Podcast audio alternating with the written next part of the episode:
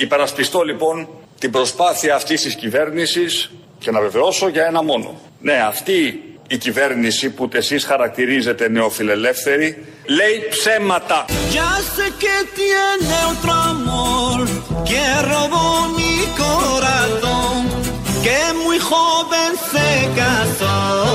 Λέει ψέματα.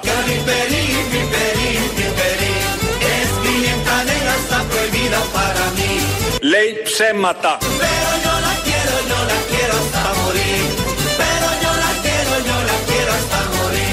Και να βεβαιώσω για ένα μόνο. Ναι, αυτή η κυβέρνηση που εσείς χαρακτηρίζετε νεοφιλελεύθερη λέει ψέματα.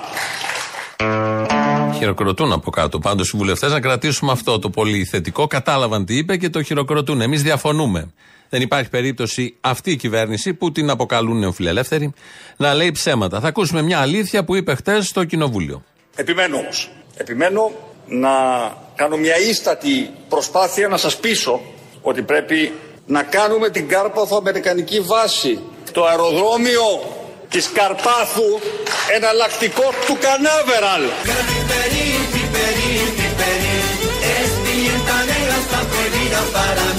Το αεροδρόμιο της Καρπάθου, εναλλακτικό του Κανάβεραλ.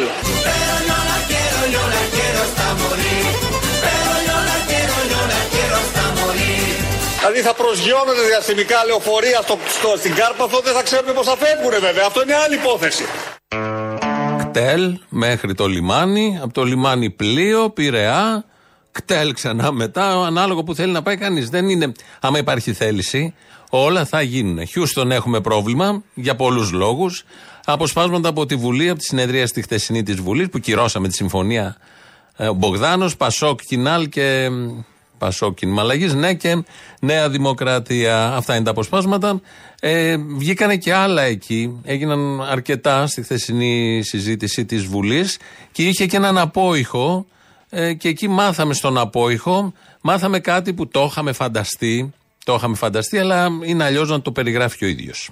Εγώ λοιπόν θεωρώ ότι κάποιες από, γιατί με ρωτήσατε για την προσωπικότητα του Ανδρέα Παπανδρέου, και θα σας πω ότι ήταν ένας ηγέτης πολύ μεγάλου και αδιαφυσβήτητου κύρους, βέβαια, ο οποίος κατάφερε να εκφράσει το εαμικό συναίσθημα.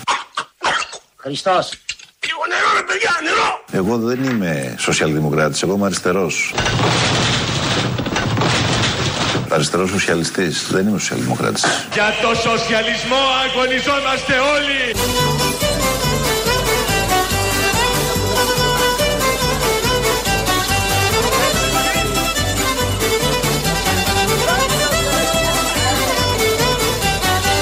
Εγώ δεν είμαι σοσιαλδημοκράτης, εγώ είμαι αριστερός.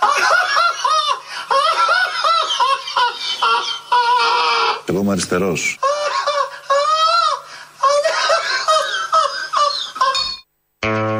Καινούριο σηκώτη. Αυτά τα είπε το βράδυ. Είπε στη Βουλή διάφορα. Αλέξης Τσίπρας βεβαίως. Άμα κουταριστερός, ποιος άλλος θα ήταν. Αλλά το βράδυ που έδωσε συνέντευξη στο Κόντρα, εκεί λοιπόν είπε ότι δεν είναι σοσιαλδημοκράτης, είναι αριστερός και σοσιαλιστής. Τα είπε εκεί. Συμφωνούμε όλοι νομίζω σε αυτό και κυρίως ενθυμούμενοι την ε, κυβερνητική θητεία. Το ΕΚΑΣ το κόβει ένας αριστερός. Δεν το κόβει οποιοδήποτε. Το ΕΚΑΣ που είναι για τους πιο φτωχούς συνταξιούχους, το έκοψε ένας αριστερός. Το κρατάμε αυτό, είναι πολύ χρήσιμο να το έχουμε, γιατί δεν το είχαμε ποτέ σαν δήλωση. Τώρα που το λέει, άρα το πιστεύει και νιώθουμε όλοι πολύ χαρούμενοι που έχουμε έναν όχι σοσιαλδημοκράτη, αλλά έναν σοσιαλιστή αριστερό. Καλησπέρα, μ' ακούς? Καλησπέρα σε όλους και σε όλες. Χαχαγιά του, πες μου που είσαι τώρα και τι κάνεις. Είμαι εδώ. Είσαι ενεργητικός παθητικός. Είμαστε όλοι μας ρόδες που γυρίζουν στον αέρα. Έλα τώρα, μην κολλάς να πούμε, μίλα ανοιχτά να πούμε, οι δυο μας είμαστε. Είμαστε περήφανες. Τέλος. Για όσα αφήσαμε πίσω μας. Θα στα πω στα ίσα τώρα, γιατί δεν ξέρω, έχω φτιαχτεί από την ώρα που σε διάβασα έτσι. Τέλος. Μ' αρέσει να σε έχω κάτω για να σου κάνω ένα ερώταλο τρέλα. Τέλος. Θα τα κάνουμε όλα. Δεν έχεις πολλές εμπειρίες, ε. Κλάφτα χαράλαμπε. Τώρα, τώρα, τώρα σε θέλω, μωρό μου, λέγε που είσαι νάρθον. Στη Δυτική Αφρική. Γουστάρεις, ε. Πες μου έτσι στα ίσα, γουστάρεις. I'm still on the establishment. Αλλά θα περάσουμε καλά. Εγώ δεν είμαι σοσιαλδημοκράτης, εγώ είμαι αριστερός. Δεν μου λες τώρα πες μου τώρα, από μικρός το κάνεις αυτό? Εντάξει, εγώ ήμουν δώδεκα χρονών τότε. Σου ήρθε έτσι στην τρέλα τώρα, έτσι, σαν να σου ήρθε. Δεν έχω προλάβει να αγαπήσω. Πες μου ότι είσαι άτυχος. Εγώ είμαι αριστερός. Αυτό πες μου μόνο, τέλος. Αριστερός σοσιαλιστής, δεν είμαι σοσιαλδημοκράτης. Τέλος. Μια τηλεφωνική συνομιλία που υποκλέψαμε σήμερα το πρωί στην Κουμουνδούρου. Είναι αριστερός λοιπόν, δεν είναι σοσιαλδημοκράτης και είναι και σοσιαλιστής πέρα από το αριστερός. Χθες λοιπόν στη Βουλή βγαίνει ο Πρωθυπουργός στην ομιλία του και στην πρωτολογία και λέει, αναφέρει, στην, έχει βάλει ο λογογράφος του ένα απόσπασμα από τον Μάρκ Τουέιν, τον συγγραφέα. Βγαίνει μετά ο Τσίπρας, μετά από καμιά ώρα, να πει και αυτός. Και ήθελε να την πει στο Μητσοτάκη να προσθέσει ένα άλλο απόσπασμα από τον ίδιο συγγραφέα, τον Μάρκ Τουέιν. Αλλά όμως οι λογογράφοι του Τσίπρα θα πίναν καφέ την ώρα που ο Μητσοτάκης είπε το απόσπασμα, γιατί ο Τσίπρας του έβαλαν του Τσίπρα να πει το ίδιο απόσπασμα που είχε πει και ο Μητσοτάκης. Ο Αμερικανός συγγραφέας Μάρκ Τουέιν έλεγε «Πατριωτισμός είναι να στηρίζεις τη χώρα σου συνεχώς και την κυβέρνησή σου όταν το αξίζει». Κύριε Μητσοτάκη, ξεκινήσατε την ομιλία σας με ένα απόφθεγμα του Μάρκ Τουέιν. Είχε πει και κάτι άλλο όμως. Πίστη στην πατρίδα πάντα, πίστη στην κυβέρνηση μόνο όταν το αξίζει. Το ίδιο. Είπε ακριβώς το ίδιο απόσπασμα και το είπε και με ύφος. Θα προσθέσω και άλλο ένα απόσπασμα. Και είπε αυτό που είχε πει πριν ο Κυριάκος Μητσοτάκης. Είναι αυτά σημαντικά? Όχι, δεν είναι αυτά σημαντικά, δεν τα λέμε σημαντικά. Τα σημαντικά ήρθανε μετά, όταν τσακωνόντουσαν τα δύο Ελληνόπουλα, ο Αλέξης Τσίπρας και ο Κυριάκος Μητσοτάκης, για το ποιος μιλάει καλύτερα με τον πρέσβη, για το τι ρόλο έχει ο Αμερικανός πρέσβης, για το ποιος είναι πιο όφιλο Αμερικανός, για το ποιος έχει δώσει περισσότερες βάσεις. Και γενικώς άρχισε ο Κυριάκος Μητσοτάκης πρώτος να βγάζει συνομιλίες που δεν τις ξέρουμε. Δεν έχουν ακουστεί, γιατί υποτίθενται ιδιωτικές συνομιλίες Τσίπρα Πάιατ, του προηγούμενου πρέσβη, όχι του τωρινού, και εκεί έγινε ένα της κουτσομπόλας. Κύριε Τσίπρα, συναντήσατε τον κύριο Πάιατ εδώ πέρα στη Βουλή σε συνάντηση που δεν ανακοινώσατε το Φεβρουάριο? Λοιπόν, και το ανακοινώσατε, αλήθεια, αλήθεια. Λοιπόν, και τι του είπατε αλήθεια πίσω από τις χρυσές πόρτες? Όλα, θέλω να τα ξέρω όλα. Και τι του είπατε αλήθεια πίσω από τις χρυσές πόρτες? Δεν το κάνω από κακό, θέλω να έχω υλικό, κι ας μου τρώει η περιέργεια της όλα. Τι του είπατε? Μήπως ο κύριος Πάιετ λέει την αλήθεια? Έλα μωρέ, λέτε στον κύριο Πάιετ, να πω και δυο κουβέντες παραπάνω για την εσωτερική κοινή γνώμη, αλλά ξέρεις ότι βασικά τη στηρίζουμε τη συμφωνία. Έτσι δεν είναι, κύριε Τσίπρα? Και δεν τα λέω εγώ, δεν τα λέω εγώ, τα λέει ο κύριος Πάιετ. Τον διαψεύδετε? Όλα, λες τι τυχιές που κόλλα. Τι του είπατε? Και κολλάω εγώ τα αυτή, την πατάς και την παυτή. Αναγορέψατε σήμερα τον πρέσβη των ΗΠΑ σε πολιτικό παράγοντα. Σου είπα, μου είπες, τι είπε, τι δήλωσε, τον διαψεύδεις. Συζητάς με κλειστές πόρτες. Ποια πόρτα άνοιξε και σκαλά έτρεξε, ποιος έτρεξε, τι έτρεξε? Σου είπα, μου είπες, τι είπε, τι δήλωσε, τον διαψεύδεις. Τα πόρτα άνοιξε και το κουβάρι έπλεξε. Κύριε Τσίπρα, ποια πήγε και άμπλωσε τα ρούχα στην ταράτσα? Ε, ε Κύριε Μητσοτάκη, βρέπας και είμαι κατά βάθος μια κυράτσα. Κύριε Τσίπρα, για πήγε κι άπλωσε τα ρούχα στην ταράτσα. Όλα. Έχω την αίσθηση ότι έχει να αναγορευτεί ο πρέσβης των Ηνωμένων Πολιτειών της Ελλάδας. Ο πρέσβης των Ηνωμένων Πολιτειών της Ελλάδας. Ο τέος πρέσβης. Σε πολιτικό παράγοντα του τόπου από τα χρόνια της εμφυλιακής δεξιάς. Από τα χρόνια του Παπάγου έχει να συμβεί αυτό. Από τα χρόνια του Παπάγου και πιο πριν και μέχρι σήμερα, αδιαλείπτος, ο Αμερικανός πρέσβης είναι ο πολιτικός παράγοντας σε αυτόν τον τόπο, ανεξαρτήτως ποιος είναι στο Μέγαρο Μαξίμου. Η κυβέρνηση του τόπου γίνεται από τη Βασιλής Σοφίας, λίγο πιο πάνω, όχι από την Ηρόδο Αττικού και από κάποιους άλλους κεντρικούς δρόμους, αλλά σίγουρα από τη Βασιλής Σοφίας. Συνέβη κατά τον εμφύλιο, Βαν Φλίτ, στρατεύματα, Ναπάλμ και τα υπόλοιπα, και συνεχίζεται κανονικά είτε με χούντες είτε με δημοκρατία, σε εισαγωγικά, μέχρι και σήμερα ο Αμερικανός πρέσβης να είναι ο αρχηγός όλων. Όλοι οι άλλοι υπηρέτες, κανονικοί. οι πυρετριούλες για την ακρίβεια, επειδή βλέπουμε ποιο είναι το πολιτικό προσωπικό. Μια τελεία σε όλα αυτά που γίνανε χτες, διότι είμαστε όλοι πολύ χαρούμενοι όταν παίρνουμε τους λογαριασμούς της ΔΕΗ και ακούσαμε και τους κυβερνητικούς που μας διαβεβαίωναν ότι από τα υπερκέρδη, στην αρχή ήταν ένα δις, ένα, τρις, ένα, δις, ένα δις θα ήταν αυτά, από τους, τις εταιρείες των παρόχων θα φορολογηθούν με ενενήντα τοις εκατό και έτσι θα πληρώσουν όλοι αυτοί, γιατί δεν θα πληρώνουμε μόνο εμείς αυτόν τον τόπο και διάφορα άλλα τέτοια ωραία. Δεν είναι ακριβώς έτσι τα πράγματα, σιγά σιγά ξεκαθαρίζει το τοπίο, αλλά πριν πάμε στο ξεκαθάρισμα του τοπίου, να ακούσουμε την αρχική διαβεβαίωση ότι θα φορολογηθούν σκληρά οι πάροχοι. Έχω ήδη δώσει εντολή στη Ρυθμιστική Αρχή Ενέργειας, που είναι ο μόνος αρμόδιος φορέας, να αρχίσει να αναλύει τα στοιχεία όλων των εταιριών ενέργειας από το περασμένο Οκτώβριο έως σήμερα. Και με βάση το πόρισμα της ΡΑΕ θα κινηθεί η κυβέρνηση. Εκεί που θα διαπιστωθούν υπερκέρδη, οι εταιρείες θα κληθούν να συνεισφέρουν στην αντιμετώπιση των απολειών που είχαν οι πολίτες. Πατσάς ψιλοκομμένος. Γιατί ναι, οι αυξήσεις των τιμών του φυσικού αερίου, του ρεύματος, του πετρελαίου, είμαι βέβαιος, θα φανεί αυτό όταν τελειώσει αυτή η άσκηση, ότι έχει οδηγήσει σε αυξημένα κέρδη σε επιχειρήσεις ενέργειας. Πώς θα το κάνουμε αυτό? Θα συγκρίνουμε τα κέρδη με κέρδη προηγούμενων ετών. Όμως, και εκεί που θα διαπιστωθούν υπερβάσεις, αυτές θα επιστραφούν στην κοινωνία. Ανοίξτε το πορτοφόλι. Κοινωνία, άνοιξε το πορτοφόλι, άνοιξε την τσέπη, έρχεται οι επιστροφές. Αυτά τα έλεγε πριν κάνα μήνα, πότε ήταν, ενάμιση μήνα στην Βουλή. Ότι θα τα βάλουμε κάτω, θα δούμε τα υπερκέρδη. Τότε τα υπολόγιζαν σε ένα δις. Προχτές, μετά από κάποια μαγειρέματα υπολογισμούς, τα υπερκέρδη δεν ήταν ένα δις, ήταν πεντακόσια ενενήντα κάπου εκεί εκατομμύρια. Χτες όμως, βλέποντας το δελτίο ειδήσεων του Μέγκα, και μόνο εκεί έπαιξε, τελικά δεν είναι ούτε τόσα. Είναι πιο κάτω. Την ίδια στιγμή όμως, από το πόρισμα της ΡΑΕ, τα υπερκέρδη των εταιριών παραγωγής ρεύματος αποδεικνύονται άνθρακες ο θησαυρός, με τον πρόεδρο της Ρυθμιστικής Αρχής Ενέργειας να είναι κατηγορηματικός για το πότε θα μειωθούν οι λογαριασμοί ρεύματος. Σύμφωνα με το πόρισμα της ΡΑΕ, για το εξάμηνο Οκτωβρίου-Μαρτίου, οι εταιρείες κατέγραψαν κέρδη στην παραγωγή ύψους εννιακόσια είκοσι τρία εκατομμυρίων ευρώ, τα οποία όμως, σύμφωνα με τα στοιχεία, εξανεμίστηκαν στη διαδικασία της προμήθειας του ηλεκτρικού ρεύματος, με τη ΔΕΗ να έχει τη μερίδα του λέοντος από τις εκτόσεις που έφτασαν τα τριακόσια τριάντα πέντε εκατομμύρια ευρώ και τα κλειστά τιμολόγια που έφτασαν στα τετρακόσια εκατομμύρια ευρώ. Πατσάς, πατσάς, ψιλοκομμένος. Τουλάχιστον να μοιραστεί ο πατσάς. Όπως ακούσατε, εξανεμίστηκαν τα χρέη, δεν ήτανε τόσα. Ε, μπήκανε κάποιοι άλλοι υπολογισμοί. Κάποιοι κακόβουλοι λένε ότι ειδοποιήθηκαν οι πάροχοι εδώ και ένα μήνα ότι θα φορολογηθούν με το ενενήντα τοις εκατό και άρχισε ένα μαγείρεμα. Εμείς δεν τα υιοθετούμε όλα αυτά. Δεν μπορεί να γίνονται αυτά στη δημοκρατία και στην ελεύθερη αγορά. Αλλά όπως ακούσατε και από το ρεπορτάζ του Μέγκα, και γράφεται όχι σε πολλές, σε κάποιες ιστοσελίδες, δεν είναι τόσα τα εκατομμύρια.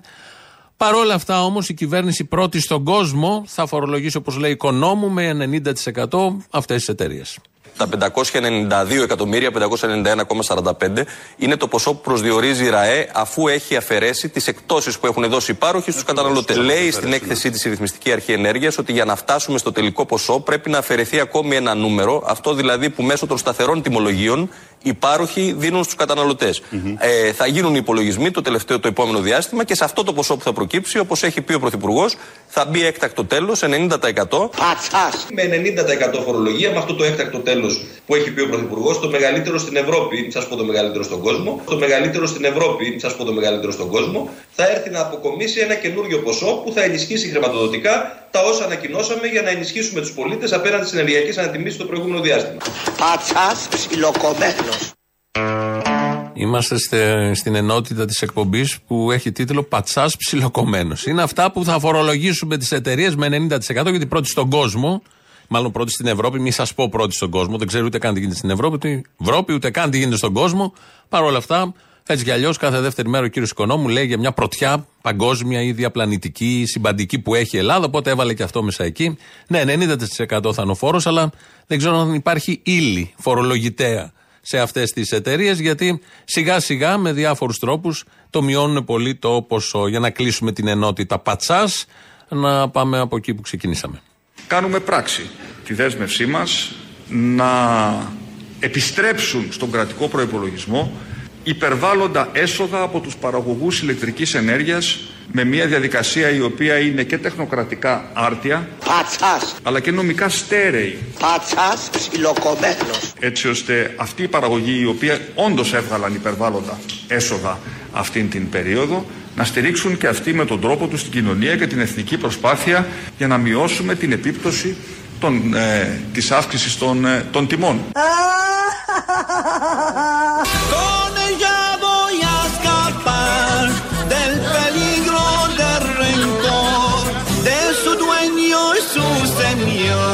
Ναι, αυτή η κυβέρνηση λέει ανοησίες.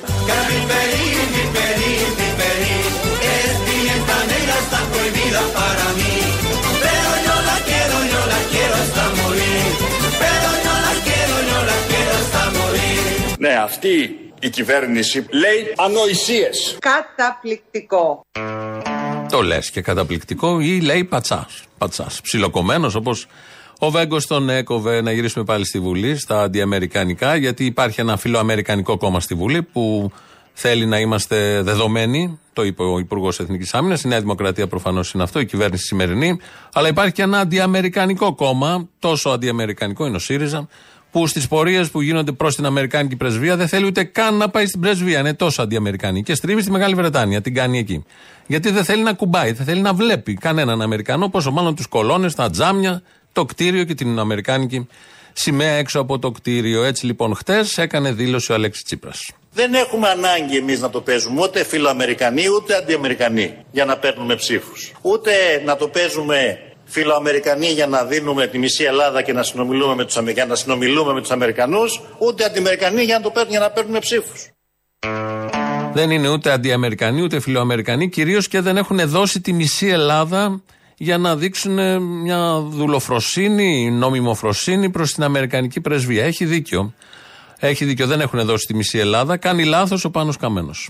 Και ο κύριος Τσίπρας, οφείλω να σας πω, και με την επίσκεψη που κάναμε στο Προεδρικό Μέγαρο τότε στον πρόεδρο Τραμ, ε, απεδέχθη να προχωρήσουμε στο χτίσιμο της Ούδας σαν βασική βάση των, Αμενα... των Αμερικανών και του ΝΑΤΟ στη Μεσόγειο. Εγώ δεν είμαι σοσιαλδημοκράτης, εγώ είμαι αριστερός. Στο Στεφανοβίκιο μπήκανε τα ελικόπτερα και η βάση των ελικοπτέρων. Εγώ είμαι αριστερός. Στην Λάρισα έγινε η βάση των γιου έι βι των ΗΠΑ. Εγώ είμαι αριστερός. Δηλαδή δεν είχατε διαφωνίες σε αυτά τα θέματα? Όχι, καμία διαφωνία. Καμία διαφωνία. Μάλιστα. Η Αλεξανδρούπολη γίνεται το βασικό λιμάνι του ΝΑΤΟ για τα Βαλκάνια. Εγώ είμαι αριστερός. Και βεβαίως το άνοιγμα προς το ΝΑΤΟ. Εγώ είμαι αριστερός. Παπαρατσέγκο.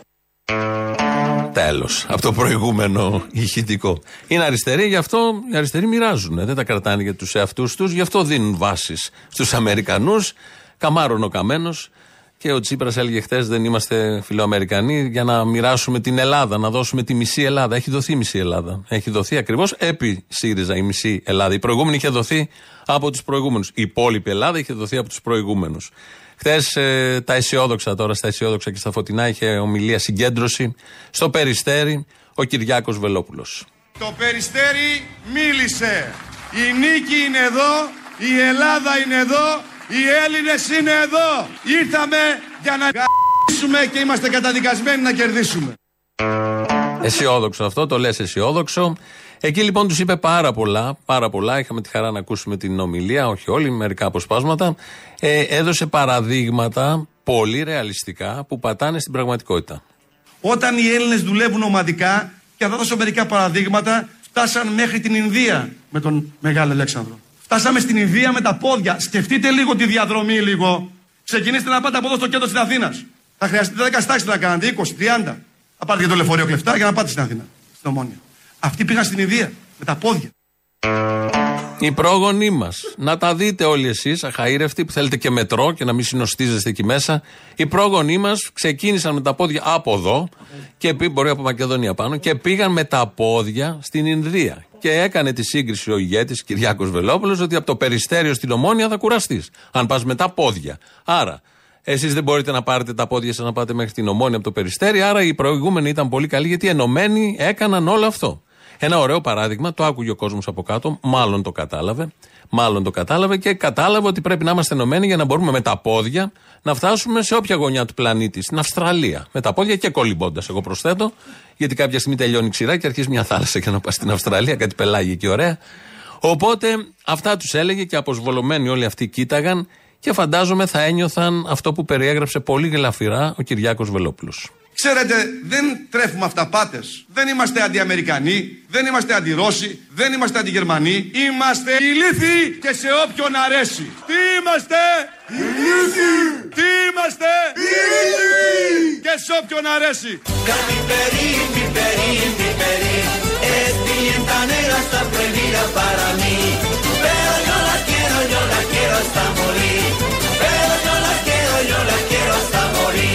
Είμαστε ηλίθιοι και σε όποιον αρέσει. Τι είμαστε?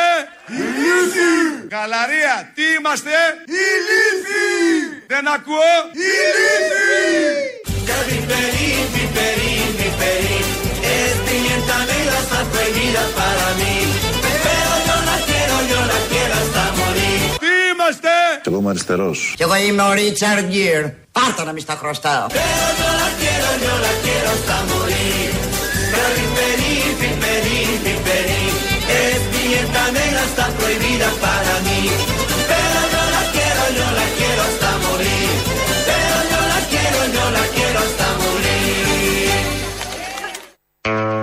Εδώ Ελληνοφρένεια, όπως κάθε μέρα, με όλα αυτά που συνέβησαν χθες στη Βουλή, με όλα αυτά που συνέβησαν χθες το βράδυ στο Περιστέρι, που τους παρότριναν να πάνε με τα πόδια.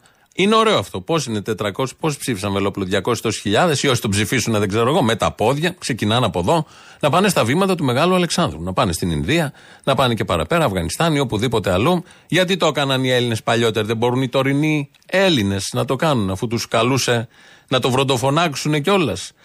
Στη χθεσινή συγκέντρωση δύο έντεκα δέκα ογδόντα οκτώ ογδόντα, το τηλέφωνο επικοινωνίας, ξέρετε ποιον θα βρείτε εκεί. Ο Δημήτρης Κύρκος ρυθμίζει τον ήχο, radio παπάκι παραπολιτικά τελεία τζι άρ, το mail του σταθμού, αυτή την ώρα δικό μας εδώ το παρακολουθούμε, ελληνοφρένια τελεία net τελεία τζι άρ, το επίσημο site του ομίλου Ελληνοφρένια, και μας ακούτε τώρα live μετά ηχογραφημένους. Πρώτο μέρος του λαού και πρώτες διαφημίσεις. Αποστολή. Έλα. Θέλω κάτι να σε ρωτήσω. Ε, από τότε που καταργήθηκε το άσυλο, έχει δει ποτέ κανένα μπάτσο να κυνηγάει μέσα στα πανεπιστήμια? Κάναν αρκέμπορο, έτσι, κανένα βιαστή, κανένα που κάνει καμιά ληστεία, κάτι τέτοιο? Ε, δεν έχω ακούσει κάτι, όχι. Να πάμε δηλαδή να πουλήσουμε κανένα ντράγκι μέσα, αλλά μην έχουμε καμιά κατάληψη, ένα κάτι. Άλλο το ένα, άλλο το άλλο. Τι, πού κολλάνε τα θέματα? Όχι, όχι, εντάξει, για να ξέρω. Ευχαριστώ, αυτές να ρωτήσω. Ε, ε μα θες, τέλος. Ωραία, ωραία, όλα καλά, εντάξει, άντε, γεια. Έλα, Απόστολε. Έλα. Ε, τι κάνει, ο Δανοκουνούμαλ. Το ξέρω, δεν μην το λες κάθε φορά. Λέγε τι θες. Καλά, έλα, καρδιά μου. Λοιπόν, να σου πω, ξαναρχίσαν τα πανηγύρια μου, φαίνεται, με τους φοιτητές, έτσι. Πρέπει να ξαναπέσει καμιά ψηλή όπως τη Νέα Σμύρνη με το πατσούλι. Ένα αυτό. Τροπή, κύριε. Καταδικάζουμε τη βία αν προέρχεται από τους φοιτητές. Ναι, ρε, ναι, όχι τον μπάτσον. Τον μπάτσον δεν είναι βία, είναι κρατική καταστολή. Είναι υποχρέωση, είναι στα πλαίσια ε, των καθηκόντων. Όπως φάνηκε και από την αθώωση των μπάτσων στο ΖΑΚ. Α, έτσι, έτσι. Έλα να σου πω, ε, όσο υπάρχουν γίδια, αυτή θα είναι η χώρα, όπως έλεγε ο Χάρη Κλίν, αυτή η χώρα δεν σώζεται με τίποτα. Η άλλη Πασόκ, η άλλη Νέα Δημοκρατία, μια μ***τέτα. Αυτή η χώρα, ρε μάγκα, δεν σώζεται με τίποτη σαμαλάχινα. Βγήκε και ο Σιριζέος πιο πριν να πούμε και σου έλεγε ότι είμαστε συστημικοί. Δι, τι να πω, έχω χάσει την μπάλα να πούμε. Αυτός ο λαός δεν βάζει μυαλό με τίποτα. Μήπως είναι στην εξέδρα, για δες. Α, μπορεί, μπορεί να είναι. Α, ξέρω εγώ καμιά φορά. Κακό μπορεί να είναι να είσαι Βορύδης ή Άδωνις ή Πλεύρης. Αυτό δεν είναι κακό, αυτό είναι κατάρια. Κατάρια. Αυτό δεν έχει σωτηρία. Δεν έχει σωτηρία, μάλιστα. Αυτό είναι κακό, όχι το άλλο. Ή ας πούμε, δεν κακό να είσαι Ουχιάνος, ας πούμε, κατά την άποψη του Βορύδη. Ε, ούτε αυτό είναι κακό. Τώρα θα πούμε στο μυαλό Βορύδη, γάμισε τον. Καλά, κάσα τον Αύγουστο. Θα χαθείς εκεί μέσα. Γεια σου, Αποστόλη. Γεια. Να το πω ή να, να φοβηθώ και να μην το πω? Πες τη μαλακία σου, μην τρέπεσαι. Θέλω να έχεις αυτοεπίθεση στη μαλακία. Θέλω να πω σε αυτούς τους Ούγγανους που ψηφίσανε δεξιά και ΣΥΡΙΖΑ και οτιδήποτε άλλο σκατό υπάρχει αυτή τη στιγμή, να φάνε σκατά γιατί κερνάει ο Μητσοτάκης. Πολύ σκατό στη μέση. Τέλος πάντων. Χαίρετε, χαίρετε. Αποστόλη, άκουσα πως ενδιαφερόσουνα για το Ζαγιθινό. Έλα, ζεις, άντε ρε παιδί μου, με έχεις ανησυχήσει. Έτσι θα δίνετε παρουσίες. Θα λες Ζακυνθινός, παρών. Και συγχαίρω για άλλη μια φορά. Τα περισσότερα τα είχα ζήσει αυτά που. Ακρίνιο ηλικιακά, λογικό τα περισσότερα να τα έχεις ζήσει. Τα είχα ζήσει αυτά που λέει ο φίλος μας Καλαμούκης. Α, έγινε και φίλος μας τώρα. Τέλος πάντων, κατάλαβα. Είναι δυνατόν ποτέ τέτοιους υπέροχους ανθρώπους που λένε την αλήθεια? Ε, είμαστε υπέροχοι ανθρώποι, αυτό είναι αλήθεια. Που λένε την αλήθεια. Χωρίς φόβο και χωρίς πάθος. Είναι δυνατόν ποτέ να πω κακό για σας? Όχι καλέ. Όταν πουλά με συντηρείτε κάθε μεσημέρι, σας παρακολουθώ. Και του κεράτα το μυαλό μου είναι ξεφτέρι. Μάχημος, μ' αρέσεις. Λοιπόν, όσο για τη Μάμπο, μ' αρέσει το χαμόγελό της. Αυτή έχει γίνει μπάμπο Ιταλιάνο που λέμε. Ναι, ναι, ναι, ναι. Ε, μπαμπο, μπαμπο Ιταλιάνο. Ε, μπαμπο, μπαμπο Ιταλιάνο. Ε, μπαμπο, μπαμπο Ιταλιάνο. Ε, μπαμπο,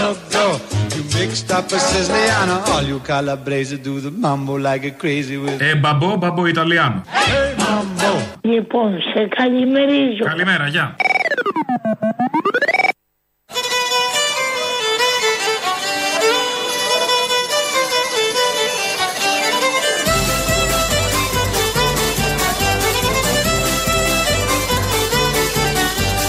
Εγώ δεν είμαι σοσιαλδημοκράτης, εγώ είμαι αριστερός. Και εγώ είμαι ο Ρίτσαρντ Γκίρ. Πάρτο να μη στα χρωστάω. Όσο η Μαρκορά είναι ο Ρίτσαρντ Γκίρ, άλλο τόσο είναι και ο Τσίπρας αριστερός. Γιατί αριστερός δεν είναι επειδή το λες, δεν είσαι επειδή το λες. Αν σου δοθεί η ευκαιρία, και του δόθηκε, πρέπει αυτό να το αποδείξεις στην πράξη. Και αν θυμάμαι καλά, τεσσεράμισι χρόνια δεν απεδείχθη αυτό. Απεδείχθησαν όλα τα υπόλοιπα. Όμως χθες το βράδυ στο Περιστέρι δόθηκε το σύνθημα. Ο κάθε ένας από την Ελληνική Λύση να δώσει λίγη από την ικμάδα του, λίγη από τη δική του προσωπική ζωή, λίγη, ελάχιστα ζητάμε. Να γίνετε εκλογικοί αντιπρόσωποι. Την ώρα των εκλογών, να μιλήσετε και με άλλους, θα μας κλέψουν ένα δεδομένο. Είδατε τι έπαθε ο Τραμπ, είδατε τι έπαθε ακόμη και η Λεπέν. Μην το πάθουμε εμείς. Είστε η τελευταία ελπίδα της Ελλάδος, είστε η τελευταία ελπίδα του έθνους. Και οι σκέψεις βαριές.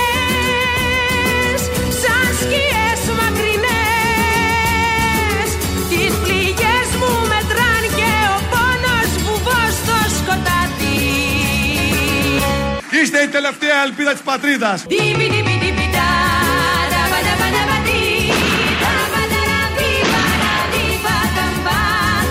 πυροβολείτε την ελπίδα. Μην πυροβολείτε την ελπίδα.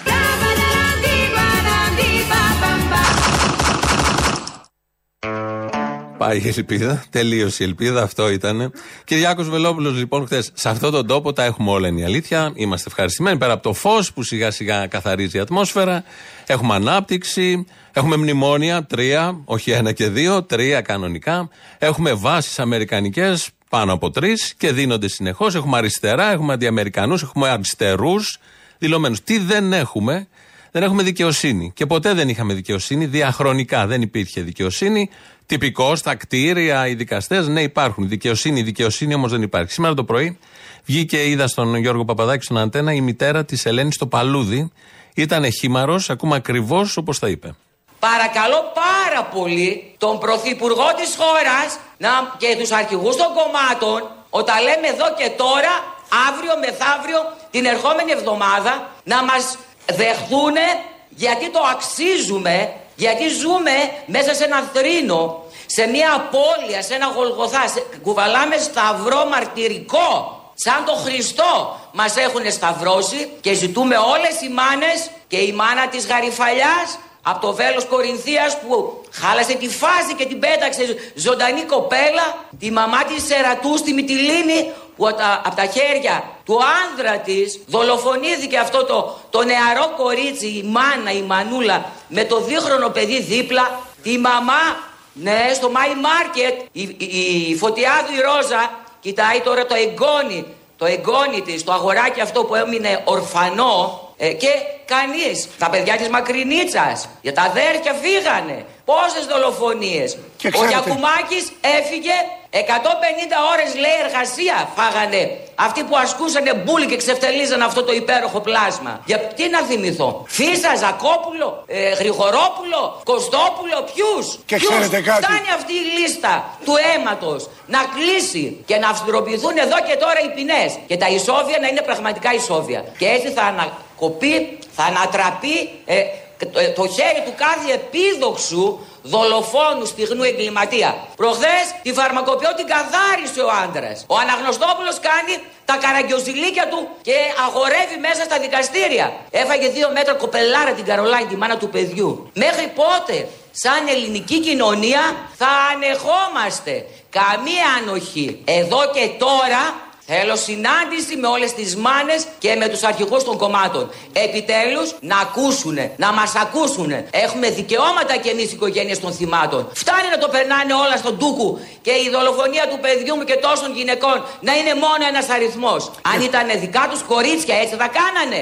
Αν έχουν λίγη ευαισθησία, λίγο φιλότιμο και λέγονται Έλληνες με φιλότιμο, εδώ και τώρα όλοι οι πολιτικοί να στραφούν στο πλευρό μας και να μας βοηθήσουν με κάθε τρόπο και με κάθε μέσο. Δεν μπορεί να έχω εγώ δεκαέξι χρονών παιδάκι και να μην νοιάζει για αυτή η πολιτεία. Δεν μπορεί τα ορφανά αυτών των μανάδων που είναι μέσα στο, στο μαύρο τάφο να τα έχουν γιαγιάδες. Μπορούν να τα κοιτάξουνε. Δεν πρέπει να επιληφθεί αυτή η πολιτεία. Να δώσει ένα επίδομα στα ορφανά.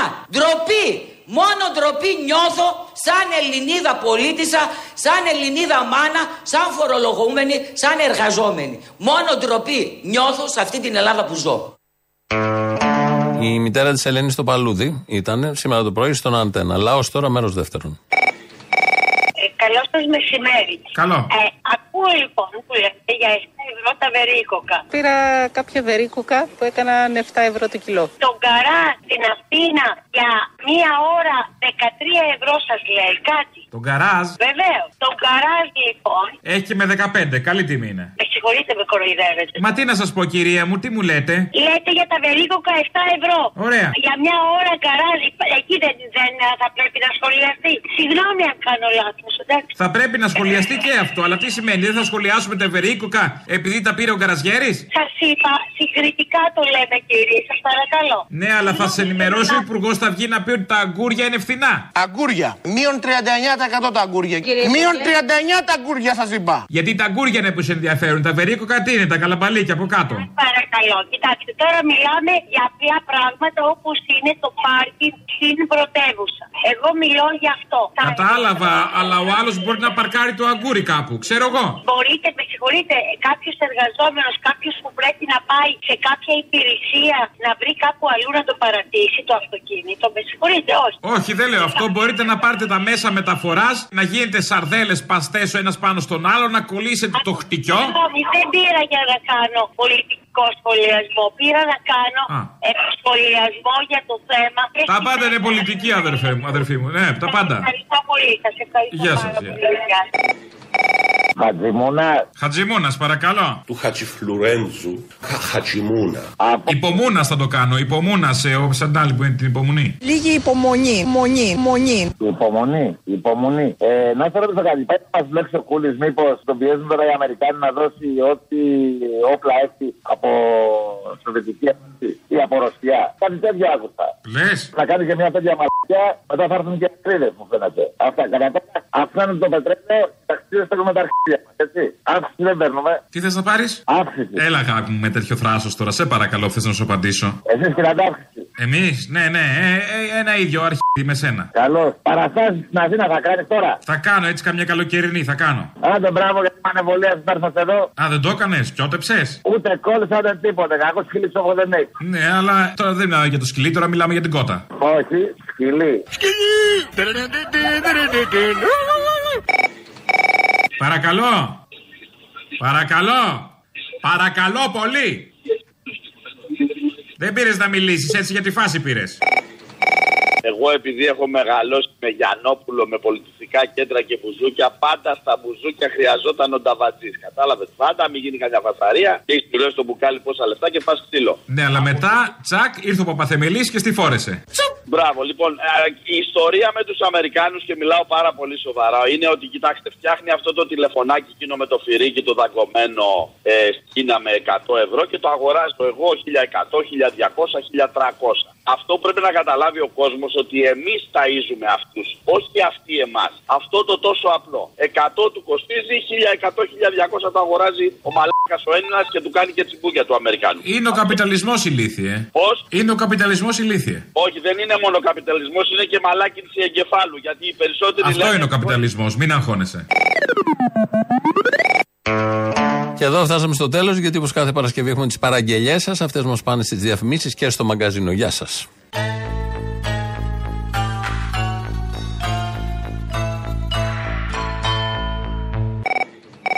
Γεια σου Παλουρδοχιονάτη. Γεια μου. Γεια σου, γεια σου. Γεια σου. Γεια σου έκλεψα ξέρα με την χαρά σου. Γεια σου, γεια σου. Τι γίνεται? Καλά. Λοιπόν, θέλω αφιέρωση στο Κολοέλληνες από Σαβόπουλο, Αρβανιτάκη, για όλη την πορεία μας από τότε που μας θυμάμαι από εποχή Σιμήτη μέχρι σήμερα, για την εξωτερική μας πολιτική και για τα πάντα. Για τη στάση μας στο ΝΑΤΟ και σε όλη την κατάσταση στον κόσμο.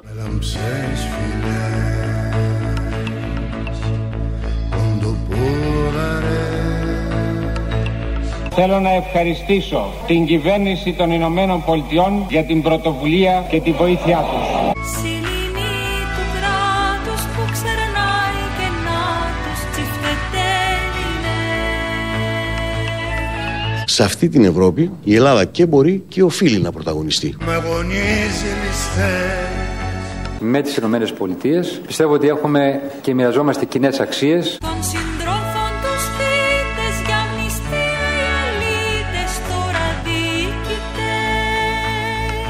Να ευχαριστήσω την ε, καγκελάριο, την κυρία Μέρκελ. Κράτος ασυστόλων και πεσμένων κόλων κολοέλληνες. Ορισμένες φορές μπορεί να μοιάζει διαβολικός, αλλά γίνεται για καλό. Η Ελλάς πολιτικά, αμυντικά, οικονομικά και πολιτιστικά ανήκει στην Δύση.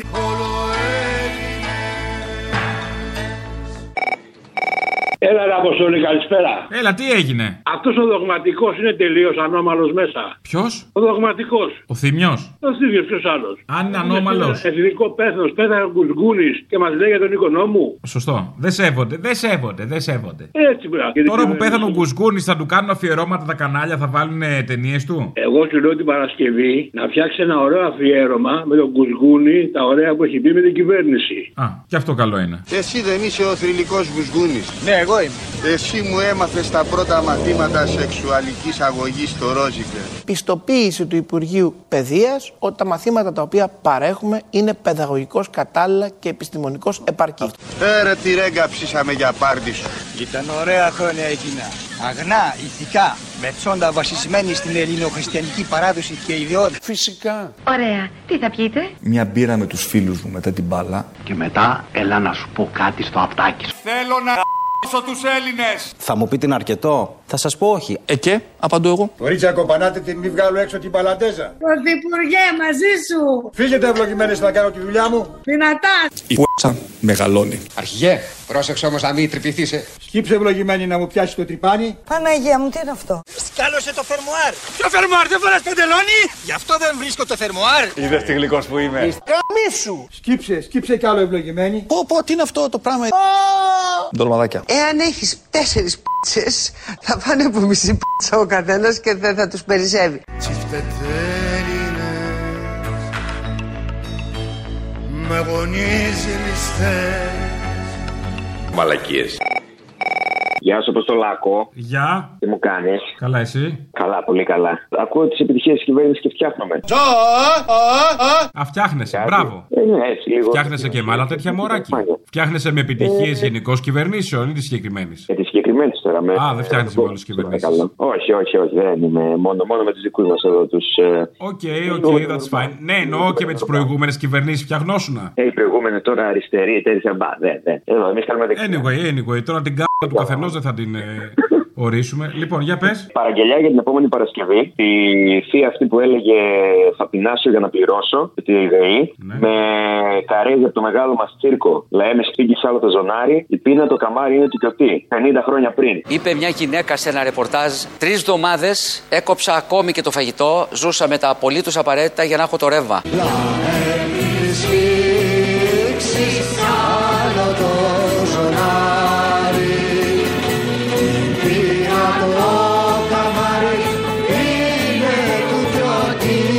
Δεν θα φάω δύο εβδομάδες για να το πληρώσω, γιατί αυτό με κυνηγάει. Το φαΐ μπορώ να το σταματήσω.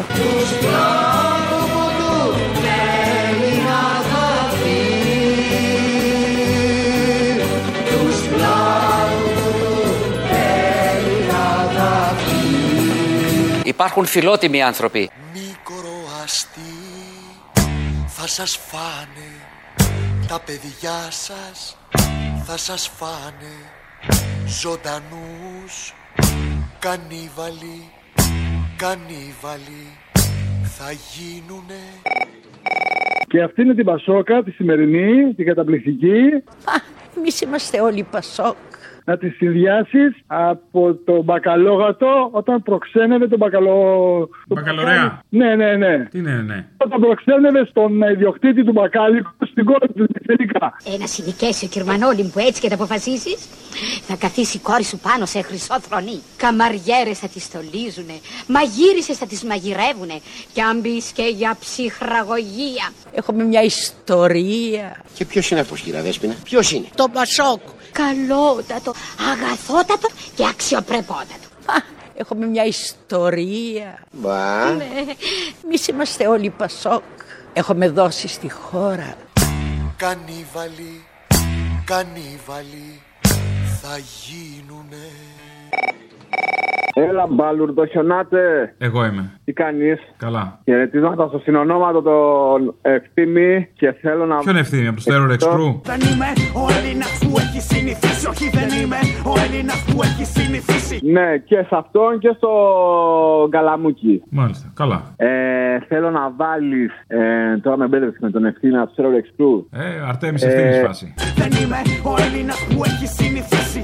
Έχω ένα πρόβλημα για κάθε σου λύση. Βάλε το Watch It Die από Bad Religion για την τέλεια του κόσμου.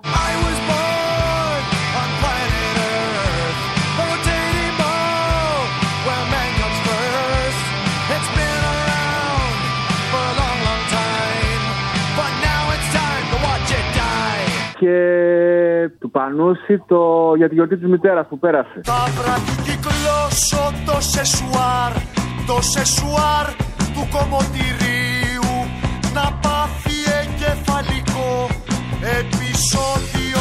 Η μανούλα μου, η μανούλα μου, η μανούλα μου, μαμά.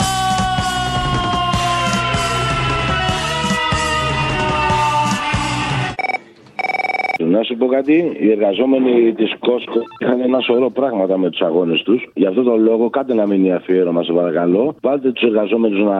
που μιλάγανε εκεί του σωματείου της ΕΝΕΔΕΚ, όπως βάλτε και τον εργάτη που τραυματίστηκε, ο οποίος από τα δώδεκα μέτρα που μίλησε στο τηλέφωνο τη μέρα της Πρωτομαγιάς, στην απεργία. Και βάλτε και το τραγούδι, αν μπορείτε, με μουσική επένδυση προς κοινό τη χάρη σου λαέ μου. Πήγαινε στα μηχανήματα χωρίς ασφαλιστικά, αφήνουμε την πόστα λυπή για να φύγει το καράβι, για να φύγουν τα κουτιά και τελικά σήμερα θα γυρίσει ένασμα. Προσκυνώ τη χάρη σου λαέ μου,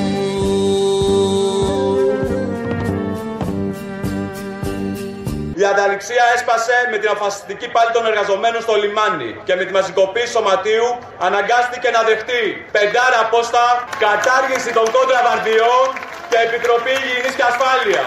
Σκύβω το κεφάλι στα μαρτύρια σου. Να είμαστε ενωμένοι, θέλω το ατύχημά μου να είναι το τελευταίο και να είναι προάγγελος για ένα καλύτερο αύριο, για εμάς και τις οικογένειές μας. Και θαυμάζω, λαέ μου, τα έργα σου. Σας αγαπώ, χωρίς εσένα δεν θα την εκλειμνά. Και θαυμάζω, λαέ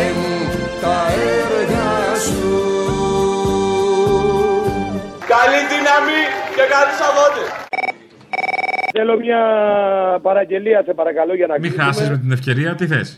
Έτσι, λοιπόν, θέλω Μητροπάνο. Ο τίτλος του τραγουδιού λέγεται Τσιγάρο Στέρτικο και λέει πράσινο μπλε του παπαγάλου και η μοναξιά στο κόκκινο. Αφιερωμένο Σιριζέου σε όλα τα γίδια. Φιλιά πολλά και καλό αγώνα. Καλό να κρατήσουμε φυλαγμένο πάντα στην αριστερή μας τσέπη το συναξάρι των αγώνων. Πράσινο μπλε.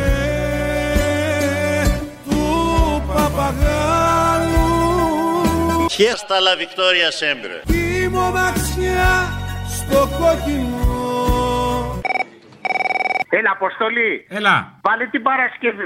Σε αυτή που λέει εμείς είμαστε Πασόκ και έτσι κι αλλιώς. Βάλε με τα καπάκι, τον Άκη και το Γιάννο για το σοσιαλισμό αγωνιζόμαστε και έτσι. Έτσι, γιατί η ντροπή είναι. Είμαστε σοσιαλιστές και δημοκράτες. Ελπίζω συμφωνείτε. Ε? Μπράβο, μπράβο, ναι, ναι, για θυμίσου τη φάση. Ξεχνάω. Αγαπητοί συντρόφοι και σύντροφοι, ας έρθουμε τώρα στο τι είμαστε. Α, εμείς είμαστε όλοι Πασόκ.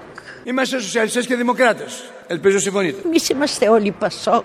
Έχουμε δώσει στη χώρα. Ο σοσιαλισμός, σύντροφοι και συντρόφισσες, είναι η συνεχής αλλαγή. Έχουμε μια ιστορία. Α, λοιπόν, εμείς κρατάμε τις αξίες μας. Κρατάμε το πιστεύω μας σε μια κοινωνία αλληλεγγύης, σε, στο σοσιαλισμό. Έχουμε δώσει στη χώρα. Το βόλα στα όλα. Έχουμε μια ιστορία. Για το σοσιαλισμό αγωνιζόμαστε όλοι.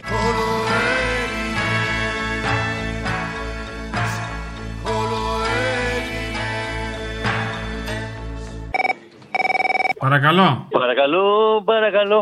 Παρακαλώ. Παρακαλώ, παρακαλώ. Έλα. Να σε πειράξουμε λίγο κι εμείς γιατί όλος είμαστε. Μη με περνάτε για τρελό. Γιατί με βλέπετε να κλαίω, να πονώ και να γελώ, και να γελώ. Κύριε Γεωργιάδη, ελάτε να απαντήσουμε λίγο σοβαρά. Πειραχτήρι. Ε, λοιπόν, απορώ πως σας έχει ξεφύγει μέσα στο Πάσχα η απαγγελία αδελφικών παραγγελμάτων στο οικονομικό φόρουμ αδελφών που είχαν βγάλει κάτι εκεί πιτσιρίκια και λέγανε κάτι ποιήματα στα αρχαία, φίλε. Στιχομηθείες βέβαια των αρχαίων. Και χειροκρότησαν από κάτω οι, οι Ξακελαροπούλοι ήταν μέσα. Βάλτε το, σας παρακαλώ, αφιέρωση την Παρασκευή μαζί με το χέρι της Πέρας και αυτά της Μανολίδου για να πάει μπροστά ο κόσμος μας. Χαίρετε, παιδες, χαίρετε, πώς έχετε.